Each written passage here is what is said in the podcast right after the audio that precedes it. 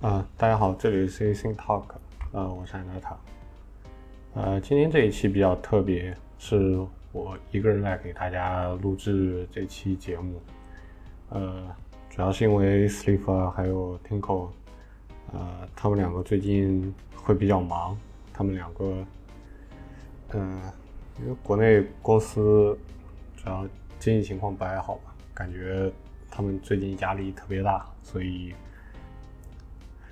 所以，我我会在这段时间里，应该就只有我来单独跟大家录音聊聊天，呃，讲一点东西了。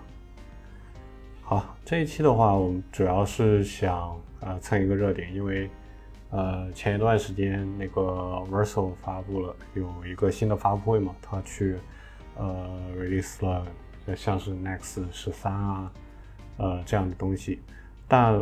呃，我比较关注的一点是它的一个 Turbo Pack，呃，Turbo Pack 它的营销数据很吓人哦，就是他说是要比 Webpack 快七百倍，然后比 Byte 快十倍，然后它还有 Native 的那个 Incremental 的这个架构，然后拿 Rust 写的，然后呃，这个东西它。看起来这个样子是要去取代这个 Webpack 的，呃，我看到这个数据之后，嗯，我我是挺震惊的。同时，哦，实际上我觉得它比那个 Webpack 七快七百倍，我我觉得还是有机会的。但比 White 快十倍，难度应该蛮大的。因为 White 我之前呃简单了解过，它就是它从原理上来说，它就不会很慢。因为，因为他毕竟不用做很多事情嘛，呃，OK，反正当时数据很好吧，然后之后的话，我就看到，呃，那个呃尤雨溪，尤雨溪就很快写了文章，然后他会觉得，呃 t o r p a c k 这个数据不是不是很正确吧？是真的会比它快十倍吗？然后我简单看了一下这个它的一个 benchmark。呃，当然不是非常的标准，但但也很能说明事情。它这个速度看起来的话，就是 Nex 十三和这个 White 的话，应该是呃相差不是特别大的一个一个性能数据吧。因为我我看下来还是感觉比较接近的。我之后的话会把这篇帖子给贴到附录里边，大家有空可以看一下。当然我不是特别关心像是 White 和 Turbo Pack 之间的，呃，这样一个竞争关系啊，实际上两个事情我觉得做的都很好吧。呃，虽然虽然 Verso 有一点点营销的嫌疑吧，但它毕竟呃也是从实质上去尝试改变，说把前端构建这样一件事情能做得更好。White 当然做的也很好，主要是我觉得 White 做的很多事情是对的，比如说呃 ESM 它不再去打包很多 JavaScript 的代码。这件事情主要就像我刚刚讲的，我不是很呃在乎 Turbo Pack 和 White 之间的竞争关系。让我更加感兴趣的是天下苦 Webpack 久矣，是吗？看起来好像是这样的，因为从 Webpack 我记得应该是从最开始的时候就有很多很多的工具尝试去替代 Webpack。呃，之前最开始和 Webpack 形成竞争关系的应该是一个叫 Browserify 的东西，我用过一段时间，那玩意儿真不好用。后来的话，Webpack 基本上就一二三四五一直出嘛，反正每个版本出现之前，总有一批人觉得它不好，然后就造出来一个新工具，对这个样子。那 Webpack 有什么问题呢？我能想到的几个点分别是这样的：一个是它启动太慢，它启动非常的慢，它第一次冷启动的话。我我也没个具体数字啊，反正就是，呃，会非常慢，因为它 Webpack 整个要起起来，然后加载 loader，然后做编译各种各样的事情。呃，在四以及四之前应该是更慢的，因为它甚至没有 file system 级别的 cache。要做这个 cache 的话，你甚至，呃，你你你是需要有那个一些 loader 来去辅助处理的。然后另外的话，主要是。一个 Webpack 它默认，其实它还很多文档里面它都会推荐你用呃 Bible 啊，虽然虽然它跟 Bible 也许没有什么很强的关系，但 Bible 对很多人来说它更加稳定嘛，因为 Bible 已经很多年了，然后这个项目反正 feedback 你用回 Bible 总没有太大问题吧。但 Bible 的话，它很大的问题就是它太慢了，它真的非常慢。它拿 JavaScript 去解析编，呃，去解析，然后处理，然后生成新的代码，这个过程反正性能蛮差的。然后后来另外是之前，呃，Figma 的 CTO 去拿 Go，呃，实现了一个 ESBuild 嘛，ESBuild 的性能就非常好了。后来又有个人拿个项目，就是拿那个呃 Rust 来去做这件事情，呃，性能实际上我看了，它跟 ESBuild 应该是差不了太多的，当然总归都比 Babel 好啦。那 Babel 确实太慢了。然后我想多说一点，就是 Babel 其实 Babel 的问题不在于，不只在于它的性能比较差，然后更新就是很多 plugin 的更新，呃，没那么及时。它还在于这个社区，呃，我我从我之前得到一些消息来看的话，这个社区不是特别健康。之前有一次，呃，当然消息来源是阮一峰的一篇篇一篇 Twitter，呃，我到时候会把这篇推特给贴到那个附录里边。它主要是在说关于百宝基金会的一个问题，然后。有的人就拿钱不办事儿，就这样个样子。所以我觉得百宝的开发可能多多少有点问题。所以对于我来说，我我也许不太像很多其他人会觉得 Babel 更加稳定。我实际上更觉得像是 ESBuild 会更加稳定一点。因为从我看到的很多关于这个 ESBuild 的作者的一些履历以及他的一些开发的在 GitHub 上的一些。呃，情况我是觉得这个人可能更靠谱一点。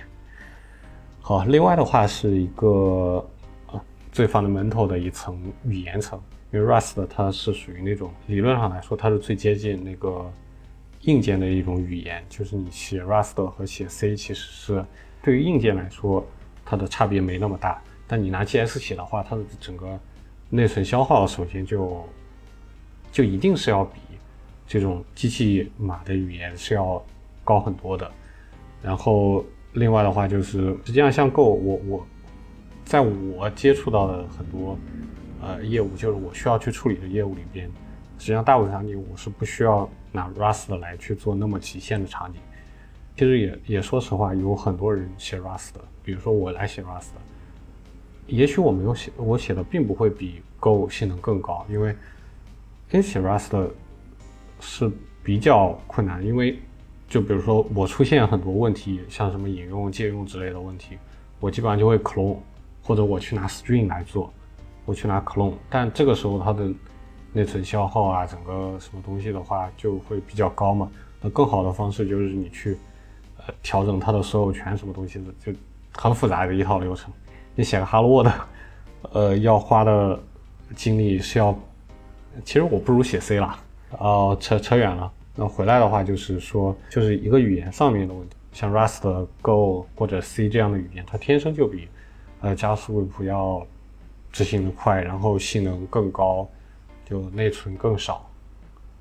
然后 Webpack 还有另外的问题，就是它这个 How Reload 太慢。当然，这具体来说，它不是 Webpack 的问题，主要应该还是各种 Loader 的问题。那怎么解决呢？就就减少 loader 嘛，然后要去用那个 multi-thread 的一些一些 loader，呃，甚至说 multi-processor 来去处理。但但软件工程就是一个 trade off 嘛，嗯，你你有你有多线能去解决问题，但是整个线程之间的这个 switching，像是到最后，而且还最后还是卡在 fs 去写入的这一部分，就。就我的经历来看的话，我去加那个 multi-thread 的 loader，它效果不一定很好。对，大概这个样子。然后 Webpack 它要做的事情很多嘛，它比如说像是你你有一个 ESLint，那 ESLint 他自己就不怎么快啊，然后他要做一堆事情，JavaScript 解析啊，然后处理，然后 format，像是 Babel 又来一遍，然后也许。TypeScript Loader 又来了一遍，这几件事情他同样都去做了一些 ASD 的转换，然后去改东西，然后实际上大家都在做同一件事情吧。OK，那，刚刚说了几个点，Webpack 嗯，就是不太好的几个点呢，所以就有很多人来去呃尝试解决这样的问题。最近比较火的有几个方案了，那现在看起来 White 应该是一个，我觉得它它的这个赢的面更大一点。White 的话，它的一个大特点就是它是一个 ESM 的一个呃打包工具，就是它相对于 Webpack 更好的一点就是在于，它其实很多包不用打包，而是说只要你只要兼容 ES 的 Module 的规范，它把这个包直接丢到去割就可以，它完全可以跳过之前的像什么编译、打包之类的东西，所以它会很快啊，它它天生就很快，因为它不做事情，对吧？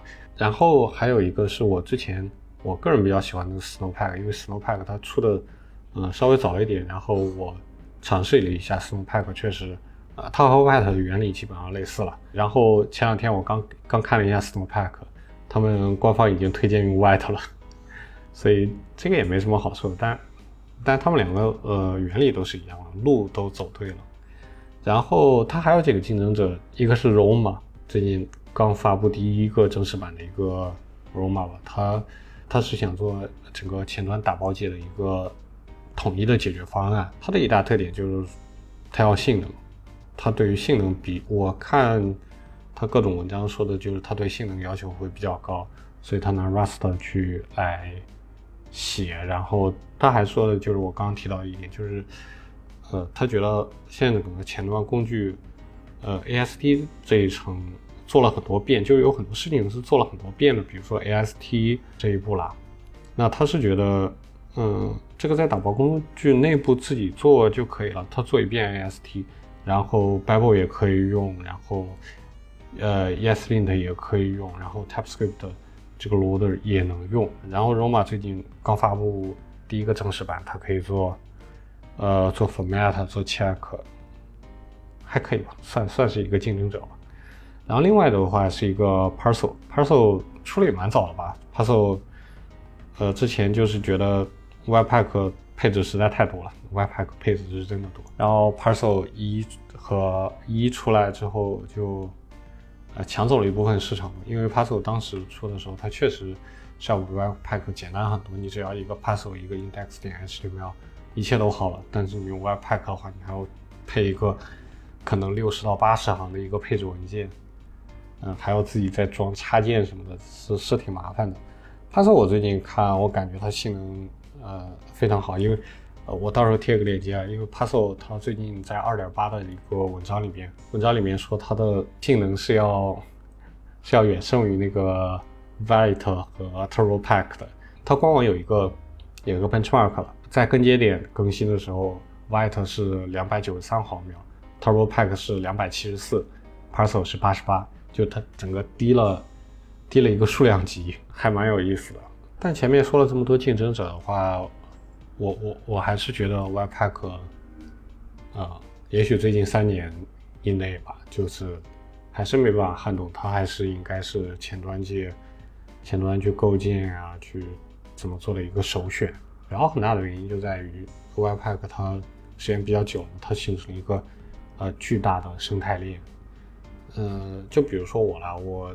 因为我开发很多东西，我都是会去拿那个 GraphQL 来去做的。然后 GraphQL 的话，它可以在编译器的时候，你传进去有一个 GraphQL 的文件，然后通过一个 loader 来去把它编译成那个 JavaScript 的文件。